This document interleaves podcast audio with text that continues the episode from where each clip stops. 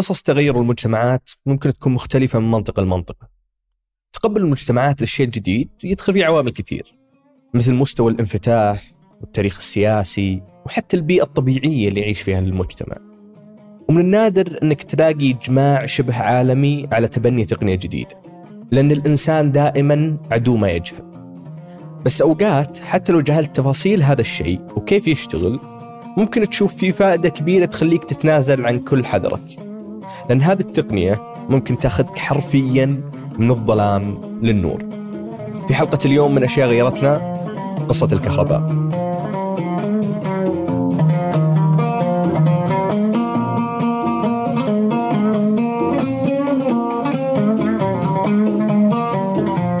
يا هلا أنا مازن العتيبي وهذا بودكاست أشياء غيرتنا من إذاعة ثمانية. في كل حلقة راح نستعرض قصة شيء أثر أو غير في المجتمع السعودي مع المؤرخ الاجتماعي منصور العساف. الموسم الثاني بحكم حجمه يبدو أنه راح يتأخر شوي فقلنا نرجع لكم بكم حلقة تصبركم إلى عودته. الأشياء التقنية اللي تغير حياتنا بالعادة تكون أصول تسميتها غربية لأنها مخترعات غربية زي الإنترنت ولا التلفزيون والكهرباء رغم إننا ممكن نقول إنها اختراع غربي على الأقل بالشكل النهائي اللي نعرفه ان تسميتها جات من الشرق. طبعا مأخوذة من يقال إنها مأخوذة من كهر باه يعني مصطلح مفردة مفردة مفردتين فارسية مأخوذة من جذب الشيء يعني آه، حتى كانت تطلق على المادة الصمغية اللي توضع منها العقود تؤخذ من عقود المسابح وكذلك يقال إنها كهرم من من كلمة كهرمان اليونانية اللي حولت بعدين للإنجليزية كهرباء. قبل لا يدخل الكهرباء بالجزيرة العربية كانت مصابيح الإضاءة الزيت والغاز هي وسيلة الإنارة الرئيسية في المنازل والمحلات وحتى الحرمين كانت تستخدمها. في الحرم أول ما بدأ ال ال يعني القناديل هذه كان الطلاب كل طالب مدارس الحرم وكتاتيب الحرم وحلقات العلمية في الحرم كل طالب يحضر شمعته معاه أو سراج صغير على أساس يتابع قراءته ودراسته. يعني آه، حتى في المساجد العادية يعني أنت تشوف مسجد بني أمية، مسجد ابن طولون، مسجد آه، صلاح الدين الايوبي أو القلعة إلى آخره. كلها كانت قناديل شموع يعني إما بالغاز بعضها بالغاز بعدين ما دام متأخر لكن أول كانت فتيلة ونار. اي وكان لها طبعا لذلك كان في المساجد الكبيرة هذه أكثر من عامل وسلالم لأنه كل صلاة لابد إنه قبل الصلاة يطلع يعني أكيد أكيد إنه طبعا الثريات الكبيرة هذه يشعل منها ثنتين بس مو كل لكن في مناسبات كبيرة مثل صلوات التراويح صلوات الأعياد فتوقد كلها. في الرابع من نوفمبر 1878 ميلادي تقدم توماس أديسون بتسجيل براءة اختراع المصباح الكهربائي واللي هي اللمبة اللي نعرفها هذه الأيام.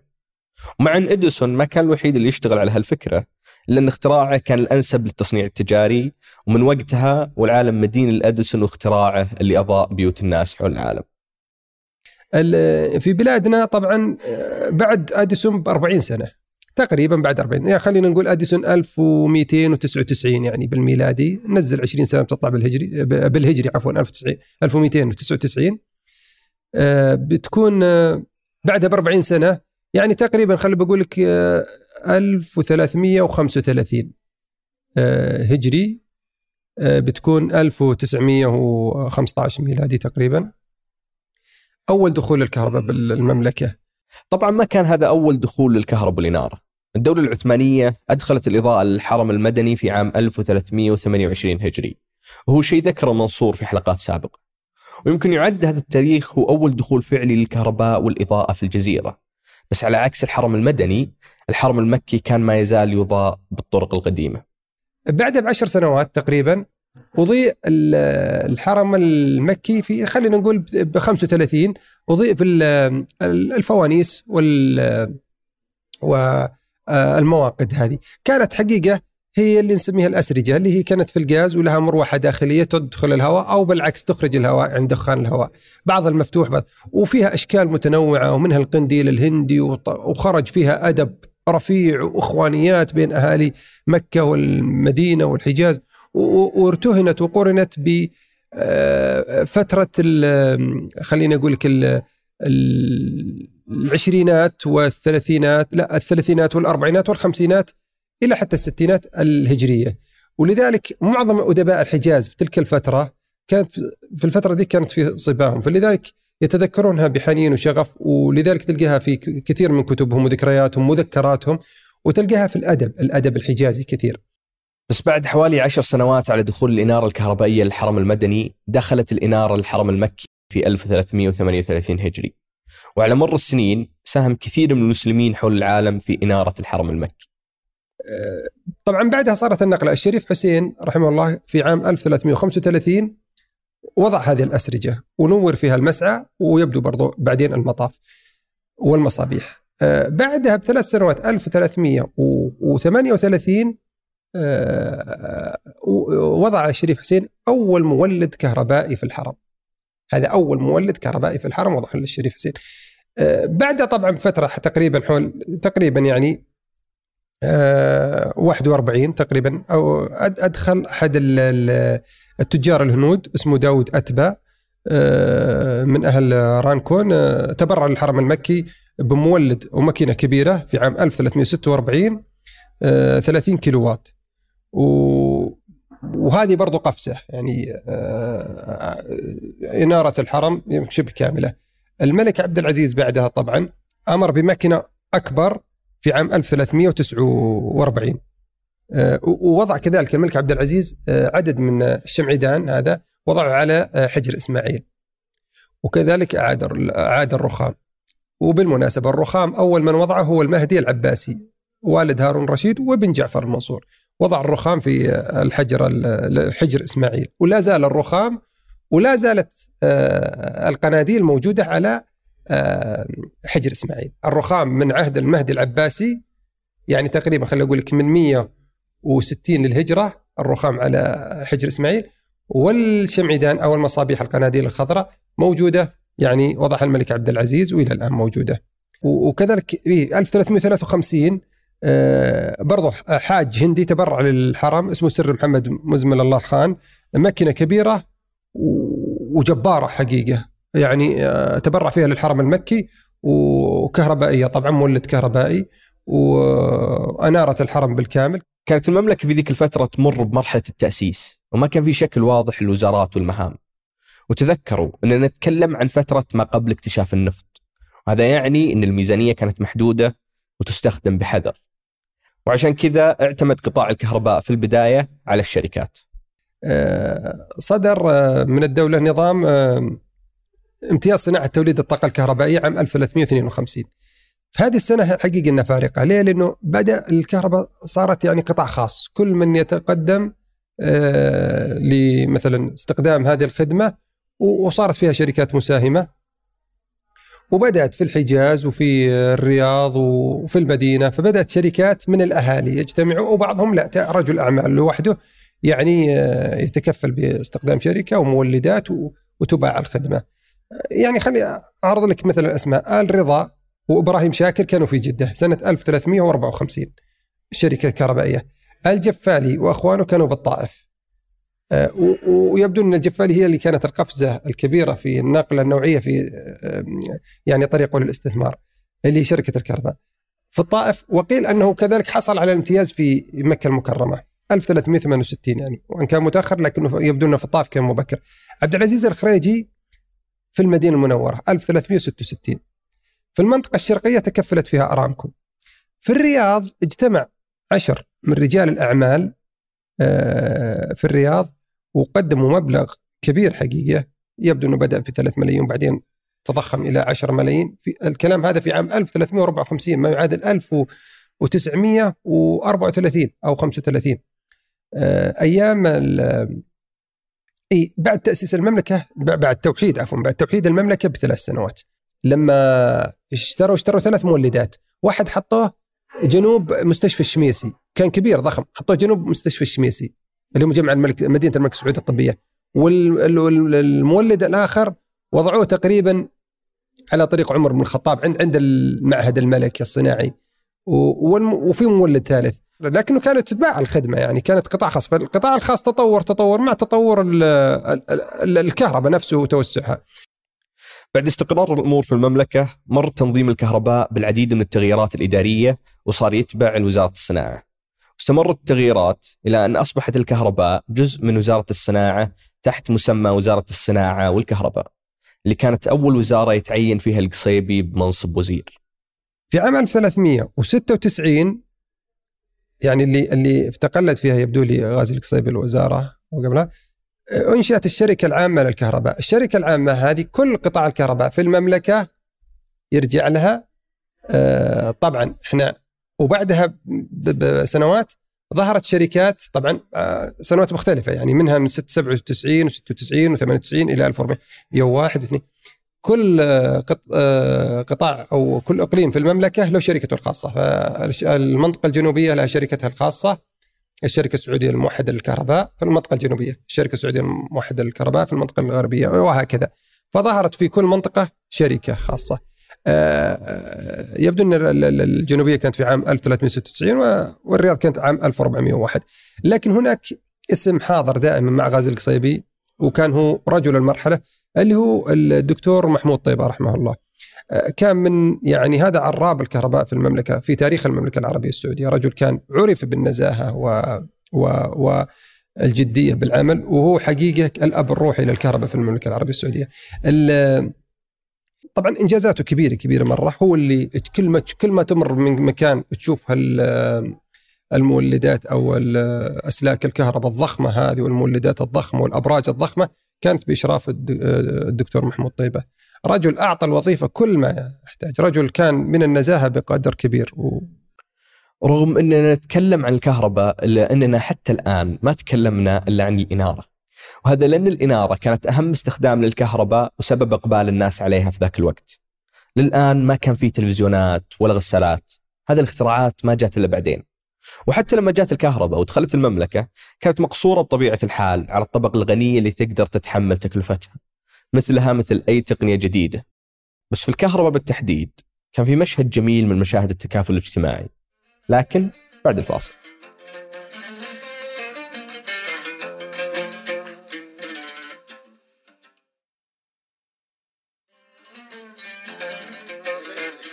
قبل الفاصل كنا نتكلم عن مشهد لطيف للتكافل الاجتماعي في بداية دخول مولدات الكهرباء للمملكة.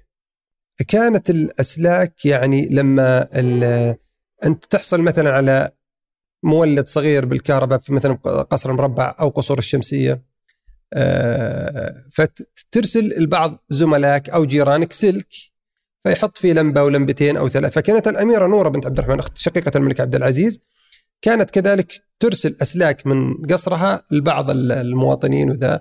آه، على أساس الاناره وكل يعني وجيه أو أمير أو رجل أعمال عنده كهرباء كان يرسل لبعض جيرانه أو أقاربه أو معارفه. سحر النور والإضاءة ما اقتصر على عامة الناس. ومنصور يذكر قصة جميلة حصلت الملك سعود لما شاف لمبات الفلوريسنت اللمبات البيضاء الطويلة لما كان في رحلة عمل في دمشق. خليني أقول لك قصة لمبات النجف.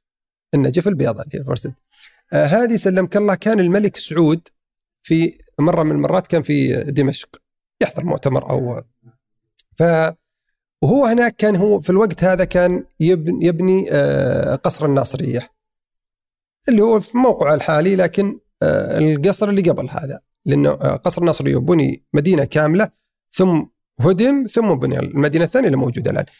القصر الناصرية الأول أثناء ما كان يبني كان سافر في آه، رحلة آه، عملية لدمشق فشاهد إضاءة النجف فطلبها ولما وصل الرياض طلبها وطلب المقاول حقه كان اسمه الميداني من أهل دمشق من. فجاء الميداني وبدأ في العمل في قصور الناصرية وأنهى طبعا استلم الإضاءة فأنهى العمل الملك سعود لما سوى خلينا نقول كنزاله يسمونها لوالده يعني علشان القصر. فتعرف الملك عبد العزيز طالع من القصر المربع إلى الناصرية الرياض ما فيه كانت براري. فأرض فضاء وفي الليل والإضاءة منورة بيضاء. فتعجب الملك عبد العزيز من ال... تعجب يعني وتعجب وأعجب في الإنارة. ففرح الملك سعود طبعا إشادة والده بالإنارة وكذلك فلذلك استمر الميداني مع الملك سعود واستمر مقاول في الرياض وحصل على الجنسية واستمر أحد أكبر رجال الأعمال في تلك المرحلة وهو له اللي طبعا المصانع الكبيرة اللي على طريق الخرج. يعني وكانت في الستينات الميلادية. وطبعا في الوقت اللي كل الناس كانت تفكر بالكهرباء كوسيلة إنارة بس رجال الأعمال كانوا يفكرون ابعد حتى استثمروا فيها حتى في البدايات الأولى استثمروا فيها مصانع الثلج ومصانع المطاحن والحبوب. استخدموا فيها الكهرباء. وصار يعني تعرف الآلة شغلت الآلة والآلة أحدثت حاجتين. سرعة الإنتاج ووفرته. وفرت لك بدل ما تحط عشر عمال تحط عاملين فقط. فلذلك رجال الأعمال كانوا سباقين المكاسب طبعا أه سواء بالكهرباء الإنارة أو بالكهرباء الاستفادة من الآلة. ومثل ما كان أول استخدام للإضاءة هو لإنارة عيون المسلمين في الحرمين. كان في تقنية جديدة هدفها أنها تزيد من قوة سمعهم الكهرباء ساهمت في وهذه لازم تنقل حقيقة. الكهرباء ساهمت في آه وضع مكبرات الصوت في الحرم المكي. موضوع مكبرات الصوت خليني أقول لك إنه في الستينات. آه أنا عندي التاريخ لكن الآن لا يحضرني لكنه بدأ خليني بقول لك في الستينات الهجرية الأربعينات الميلادية. وضعت مكبرات الصوت في آه في الحرم المكي. وكانت قفزة نوعيه الأذان يوصل للاماكن البعيدة ويجوا من بعيد يسمعوا الأذان. كذلك آه، التكبيرات مع الصلاة. خلي أطلع لك متى دخلت في الرياض. في يوم الثلاثاء الثامن عشر من شهر جماد الأولى عام 1372 صدح ولأول مرة نداء الحق من مآذن الجامع الكبير بالرياض. عبر مكبرات الصوت. هذه ذكرها طبعا أحمد الكاظمي الشيخ أحمد الكاظمي أستاذ آه، آه، المدرس لأبناء الملك عبد العزيز وكان هو حاضر وشاهد هذا أو أول حالة وضعت في مسجد الكبير في الديرة. كذلك في مسجد نمرة اللي هو في عرفة. بالضبط في 9 12 1366 يعني آه، في يوم عرفة في يوم عرفة من عام 1366 استخدم ولاول مرة مكبر الصوت في مسجد نمره. طبعا مع مرور الوقت زاد تعقيد قصة الكهرباء. فجأة صار في ثلاجات اللي غيرت من عادات السعوديين الاستهلاكية ومراوح ومكيفات اللي غيرت علاقتنا مع الطقس وتلفزيونات اللي ناقشنا أثرها في حلقة سابقة مثل ما راح نناقش أثر أجهزة كهربائية أخرى في حلقات قادمة. لكن قبل ما نختم ودي نتكلم عن شخصية مفصلية في قصة الكهرباء في السعودية. تتذكرون منصور لما تكلم عن وزارة الكهرباء وتولي القصيبي لهالوزارة؟ منصور ذكر شخصية لها فضل كبير في تطوير الشبكة الكهربائية وتحسينها في المملكة. هذا الشخص هو المهندس محمود طيبة واللي شهد له العديد من الكتاب والمسؤولين اللي اشتغلوا معاه على جهوده ونزاهته في وظيفته. في فترة من عمله كانت عقود ومناقصات تطوير الكهرباء في السعودية تحت يد المهندس محمود. وبسبب هالمنصب حدثت له قصة شهيرة. نختم بها ونشوفكم على خير. بدأت شركة الكهرباء في عقود مع العمالة الكورية. معظمها استلمت العمالة الكورية. فاستلمت الهاتف والمياه والكهرباء. وحولتها من ما بعد ما كانت أعمدة تسويه لوجه المدينة أعمدة سلكية حولتها إلى باطن الأرض. فأخذت المشاريع هذه سنوات طبعا بس كانت على يعني آه، حركة متقنة ومنجزة حقيقة. فكان يتابع معظم الأمور في كل كل وزارة فيما يتعلق فيها. فكان في الكهرباء كان محمود طيبة ويرجع للقصيبي الوزير. آه، ففي مرة من المرات جت شركة كورية أرسلت كان محمود طيبة في لندن لمهمة عملية. فأرسلت مندوبها ويحمل في حقيبته تقريبا مليون ريال. اي يبدو أن ذكرت لك كان يحمل في حقيبته مليون ريال. و... وطلب يقابل محمود طيب لما قابله يعني أوضح له إنه يعني إحنا بحاجة إنه ترسي علينا المناقصة الفلانية وذا وحقك موجود يعني. ف يبدو إنه أخطأ العنوان يعني. راح الرجل من أنزه الموظفين وإن شاء الله الجميع كذا. فعلى طول ظهر منه آه، الدكتور محمد طيبة واتصل بالرياض على الدكتور غازي القصيبي قال كذا كذا كذا كذا كذا. كيف تبيني اتصرف معه؟ هذا يعني أبلغ عليه هنا ولا؟ قال لا لا لا. وعده في الرياض وخليه يجي معاه ومعه هالمليون وكل شيء في حقيبته. وفعلا وعده في الرياض وكان منسق الدكتور غازي القصيبي مع وكيل وزارة الداخلية إبراهيم العواجي. آه، على القبض عليه متلبس يعني في الحقيقة. ففعلا وصل للرياض ومأدي هو في منزل الدكتور محمود طيبة أو يبدو لي في مكتب. وصل المندوب هذا الكوري ومعاه المليون ريال كاش في حقيبة كبيرة. فطبعا قبض متلبس ورفعت القضية هذه للملك خالد القصة هذه كاملة للملك خالد. فالملك خالد مكافأة لنزاهة الدكتور محمود طيبة وتفانيه في عمله فأمر أنه يكافئ بمليون ريال ويعطى وسام الملك عبد العزيز من الدرجة الثانية. فهذه القصة ذكرها برضو عدد كبير من كانت يعني في نهاية السبعينات القصة هذه تقريبا 77 ميلادي آه، وذكرها كذلك الدكتور غازي القصيبي يبدو لي في كتابه حياة في الإدارة. هذه الحلقة من إعداد الرائع منصور العساف وشوق الليالي ثمود بن محفوظ. حررها ثمود بن محفوظ وأنتجها صوتيا محمد الحسن وراجعها عبد الرحمن أبو مالح والوليد العيسى.